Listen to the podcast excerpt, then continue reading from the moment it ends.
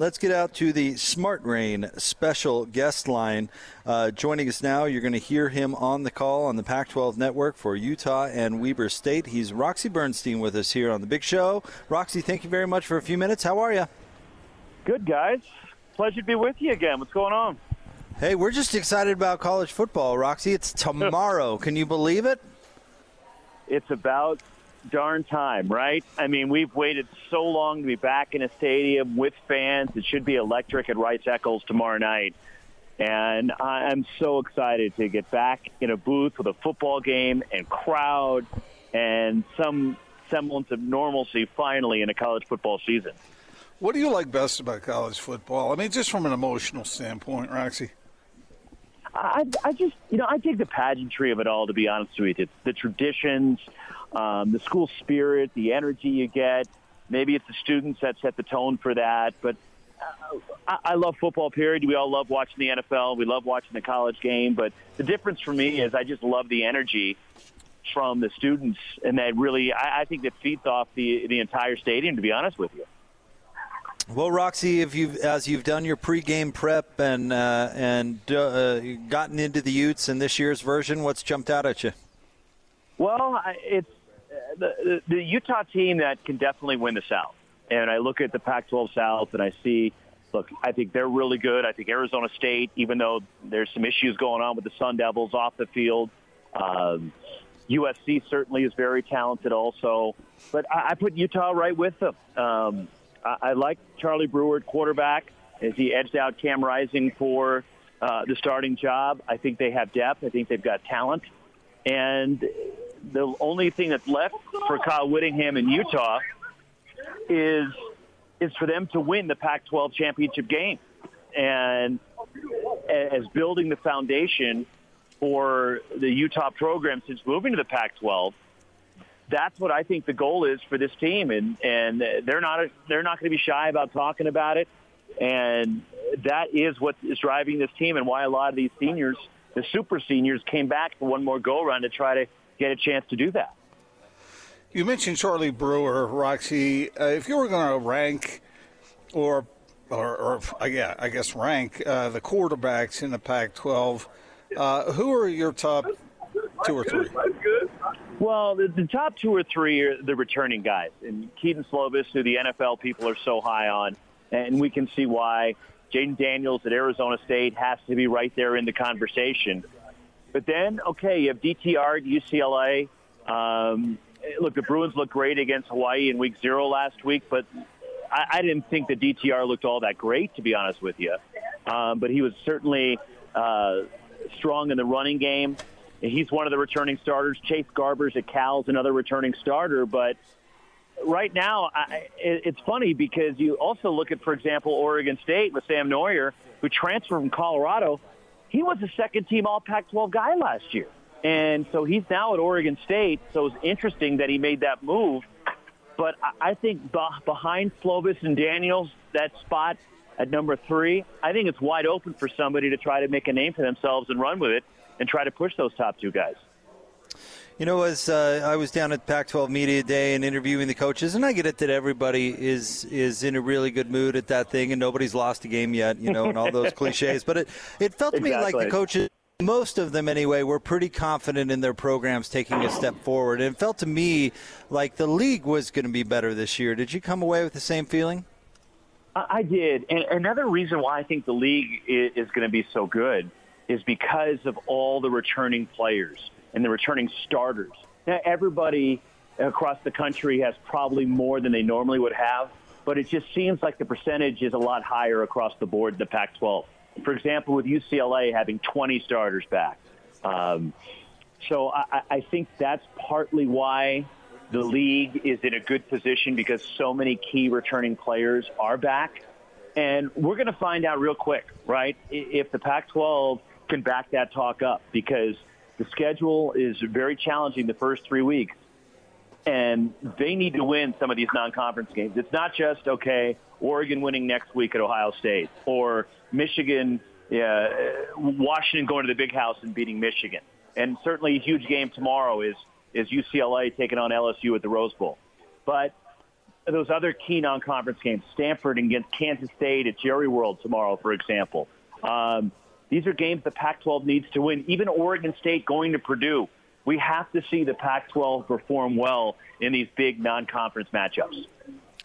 So, Roxy, I got to ask you a question that Jake and I were talking about yesterday, and I, I just can't figure it out. I know the cliche answers, but we were mm-hmm. we were we were discussing why is it that some of the schools in the Pac-12 don't generate the same passion for football that some areas do. Now we we've heard that oh, there's so many other things to do along the West Coast, all this other stuff. But what is the real reason for that?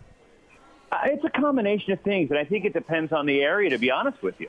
Right? For example, I live in the Bay Area, which is a heavy pro market, even though the Raiders just left and moved to, to Vegas, but it's still a 49ers, Giants, Warriors town. And even with the success that Stanford has had recently, and Cal's had some when Jeff Tedford was there, and Aaron Rodgers playing quarterback at Cal, um, it just isn't, for whatever reason, there isn't that same fervor that you get in other areas. Now, Salt Lake City is one of them. I really believe that it is a college town. They really get behind the Utes. I think Oregon in Eugene is another. Um, Washington has always had the crowd support in Seattle, and they've always been a huge Husky town. But in some of the other areas, it's what, have you done for me lately? And if the if the team is good, they'll show up. And UCLA, for example, it was not a great crowd performance at the Rose Bowl last Saturday. I'm assuming it's going to be better with LSU tomorrow. But it, it just seems like if you're winning games, they'll show up, especially in towns like the Bay Area and LA. And now that the Rams are, are in LA and the Chargers moved up, it's a little bit tougher for USC to draw. And USC hasn't had the same type of success the last couple of years that they did, you know, when Pete Carroll was there and, and they were winning national championships. Roxy, uh, uh, Coach Edwards at Pac 12 Media Day was pretty firm on his stance that he was not going to let the current, I guess, investigation and all that distract from this team's potential. You think that's possible? Well, if anybody could do it, it's Herm Edwards, right? Because the Herm, Herm isms, if you will, some diversionary tactics that he might be able to use, they're going to have to deal with the questions. The cloud is not going to go away so the questions are still going to keep coming at Arizona State. It's just how do they manage that? And I think Herm can juggle it as well as anybody can. Now, you can't necessarily run from it either because you know these questions are not going to let up. And when more information comes out, or if there is more information, well, it's going to become a hot topic again. And with Arizona State, I think it's going to be a real challenge to try to block out the negativity in terms of the questions from the outside if stuff did take place. And uh, for the team to be able to compartmentalize it, I, I think that's going to be interesting to see. But they do have some veteran players and some leaders in that team, and they're going to do their best to try to ignore it and just leave the questions up to Herm Edwards and Antonio Pierce and the rest of the staff. What kind of reputation, Roxy, does Utah football have? You were talking about the Utes a little bit there, but uh, around the league, how, how are they viewed? They're very well respected. And look, the success that Kyle had, and the, the thing that's interesting to me was when they made the move to the Pac 12 and they moved in from the Mountain West. And how long would it take to really assimilate a Pac 12 program? It didn't take them very long. And they had some success early, then dipped a little bit but it's steadily been progressing.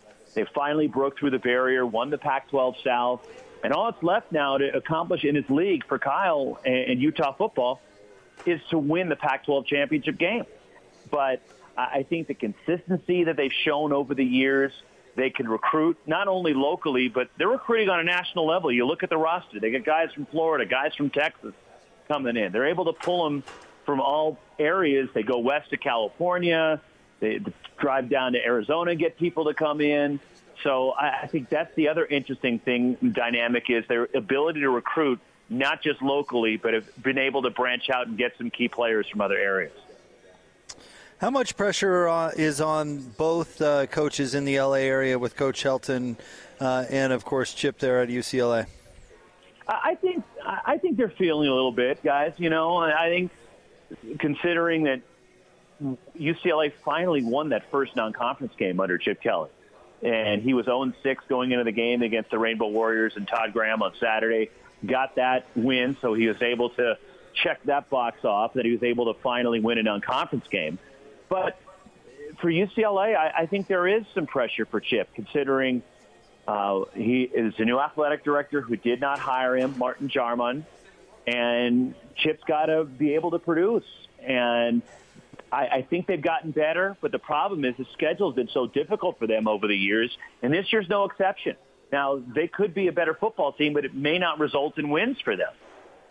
They're hoping it does, but Chip's got to start delivering, especially with the salary he's commanding coaching at UCLA. And look, regardless of the success that you're having at USC, you're always going to be under the microscope because it's USC. And Clay Helton has been dealing with this since day one.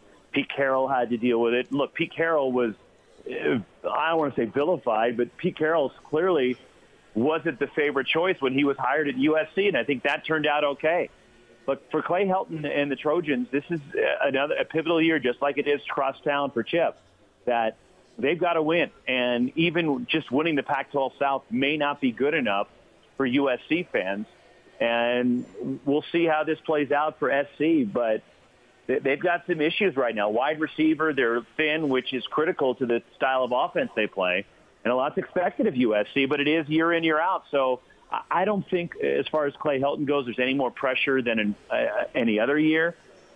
But it seems like the voices outside the program are getting a little bit louder. Roxy, your early impressions of George Kliavkoff? So far, he's making every right decision. I've been impressed uh, from the moment he was announced in that opening press conference when he had uh, a long list of things that he was going over and he was prepared and ready. And, and he's the thing that I really appreciate about him is his ability to listen. He doesn't come in here and expect everybody to think he knows it all and he's not trying to convince you that he's all knowing. He's listening. He's going on campus tours. He's hearing from the schools what they're looking for and what they want, um, and striking quick and, and digging up that alliance with the ACC and the Big Ten. It just appears right now he is making all the right moves that the conference needs, and it's clearly been a breath of fresh air for the conference to get a change and a new voice and also a new vision for the Pac-12. Uh, real quick before we let you go, Roxy, we understand uh, you are uh, up there, I believe, at Weber State right now, going through a walkthrough. Give us your take on the Wildcats, real quick. It's interesting that you know here is you know, Weber State and the teams that were the FCS. They just got done with the season like a few months yeah. ago, and here they are turning around and they're starting another campaign. So uh, you would think that there'll be a, a good flow and they'll be in a good, better rhythm early, and it may take Utah a little bit to find it tomorrow. But this is Jay Hill's had done a phenomenal job with this program, turned him into a Big Sky championship contender every season, getting him in the FCS playoffs, and he's really built this program up. It is eh, certainly a fun team to watch. I've had him a couple times over the years. Um, and I think tomorrow it's going to be fun in a, in a lot of ways, just because of the familiarity that both sides have and, and the relationship the coaches have with one another. But this this is what four straight Big Sky titles for Weber State, and they're going to be gunning for another one. And it really is great to see this program how Jay Hill's built it up from where he inherited it from. So, Roxy, I'm going to ask you to pick between your children on this question. but but when you Uh-oh. travel when you travel around the Pac-12, which game day atmosphere do you rank at the top? At the top. I'm probably seeing the top two on this trip. How's that? Because I'm in Salt Lake City for the game tomorrow night. And then next, uh, I have on Saturday, so I'm going straight from here, Lincoln Kennedy, and I have Oregon on Saturday. Those are probably right now the two top environments for college football in the Pac-12. Over the years, UW has had some great environments. But it, it appears right now that Oregon and Utah have the top two environments in the Pac-12 as far as the game day experience. And you're not just saying that because that's where you are right now. Huh? Know your audience. Smart man. Smart man. Uh, well, Roxy, hey, thank you very much as always for dropping by the show. We'll be uh, tuning in tomorrow. Have a good call. You got it. Thanks, guys, for having me. Thank you. Roxy Bernstein of the Pac 12 Networks. And again, he's going to be on the call for tomorrow night's uh, Weber State Utah game. Roxy's uh, Roxy's great. Do you agree with him what he said there? I mean, Oregon. You, you and I have both covered games at Oregon, uh, and obviously you've spent some time at Rice Eccles. Uh, what do you think? I've seen a game of Washington. It's pretty good up there. Yeah. Um, I mean, Oregon and Utah, I think, would be the top. That's it seems like a pretty obvious answer to me. Autzen is, you, you know, Autzen's not that big. I know. Uh, Yeah. Is similar to, to Rice Eccles in that way, where they are they are the hot ticket. Every seat's feel, filled, and it's it's very loud. They could close the press box when when it's cold out. Of course, you would bring that up. I remember this the last game you and I covered there, or maybe at least the last game I covered there. I told you before we went. I said, "Remember, the press box is open. Bring a sweatshirt." I knew that. But yet you didn't bring one. He's a good boy, but they don't listen. And then the, the, the column the next day was, "It was a brisk night in." On the frozen tundra. Shut the freaking windows. You know, we all you know, we got icicles forming on it. All right. When it gets cold, these ducks don't fly south. Okay. Uh, but uh, I mean, the ducks themselves, their teeth were chattering too, and and ducks don't have teeth. I don't think. I mean, you you would throw USC and UCLA into that conversation if they didn't have stadiums that were just impossible. I've seen I've Uh, seen impossible I've to- seen UCLA games where you know the tailgating going on out on the golf course and whatnot is is pretty cool. But I have a soft spot for the Rose Bowl. Uh, did I ever tell you about Tommy chip golf ball You did. Into the Rose Bowl? You know what I always thought was unique about uh, Autzen Stadium up there in Eugene is they had that most stadiums you can't re-enter, right? You can't leave and then come back. There wasn't that rule at Autzen, so the whole stadium would go to the parking lot during halftime and do Lord knows what, and then come back in. Oh man, yeah. I've been up to Autzen maybe three or four times and uh, enjoyed it each time. It's a cool environment. It is, But it's not like you said. It's not huge. It's not. but it's loud and it's passionate. And on that uh, the one game where I was up there, where uh, where Utah just absolutely took it to them, it was weird that that that facility was so eerily quiet. See, at that time, Oregon fans just weren't used to seeing their team get kicked around. No. And I'll never forget. I had to drive back to Portland that night, and I, so I tuned in the local post game show to hear what the callers were saying, and it was, it was unbelievable radio all the way back to Portland because people were grumpy. That was the beginning of the end for Mark Helfrich. Yeah, probably was. He coached the next year, but then was out. Remember, he was in the playoff. That's right. Did I just go Jim Mora? Was that playoff? And when we, when we were at Autzen, we were looking out over at the football uh, facility. Thank you, Uncle Phil. Pretty nice. It is very nice. Everything up there is nice. They have advantages, which they're going to parlay even more now under new rules. You think uh, the entire Duck football team will be Nike employees? Yeah, if they're not already. Thank you, Austin. Playoff. But yeah, Mark Helfrich didn't last long after that playoff appearance, and I, I do believe that that was the beginning of the end for him because they Utah just smashed them. You know, Jake, you uh, you interviewed George Kliavkoff uh, when you were down there. At, uh, I did. at uh, Pac-12 Media Day. Your impressions? Oh, they're all positive, but you know, Lair Lair Bear just leaves you scarred because he he that guy would just You got a Mr. Magoo in there, just and you'd be thinking, "Oh, the future is bright." Well, and Lair was just a salesman. So you wonder if, if George, George, who's saying all the right things, like Roxy said it well. He's the dude's saying all the right things.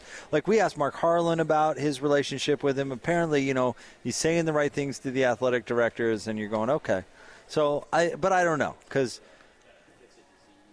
he's new. It's fresh, and Yeah. he's not Larry Scott. So I don't know. I'm, I'm taking more time to to make my evaluation. But so far, I mean, I thought he was he was very easy to talk to, very easy to interview, um, and yeah, said all the right things. I hope he's he's communicating better than Larry did with the actual athletic departments. I think that's very important. Do you think Larry Scott sold that two million dollar uh, home he had at, that uh, that he was uh, being paid for, had been paid Yeah, for yeah, by the conference? Or do you think he burned it down out of spite? Uh, that two million dollar home probably worth four million. now. I don't, I don't know the way things have gone. I don't know what happened to Larry's house.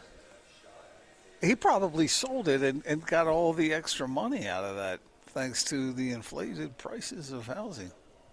Huh, another benefit that he, That he reaped. That guy's a thief. we'll have more coming up next. 97.5 and 1280 The Zone.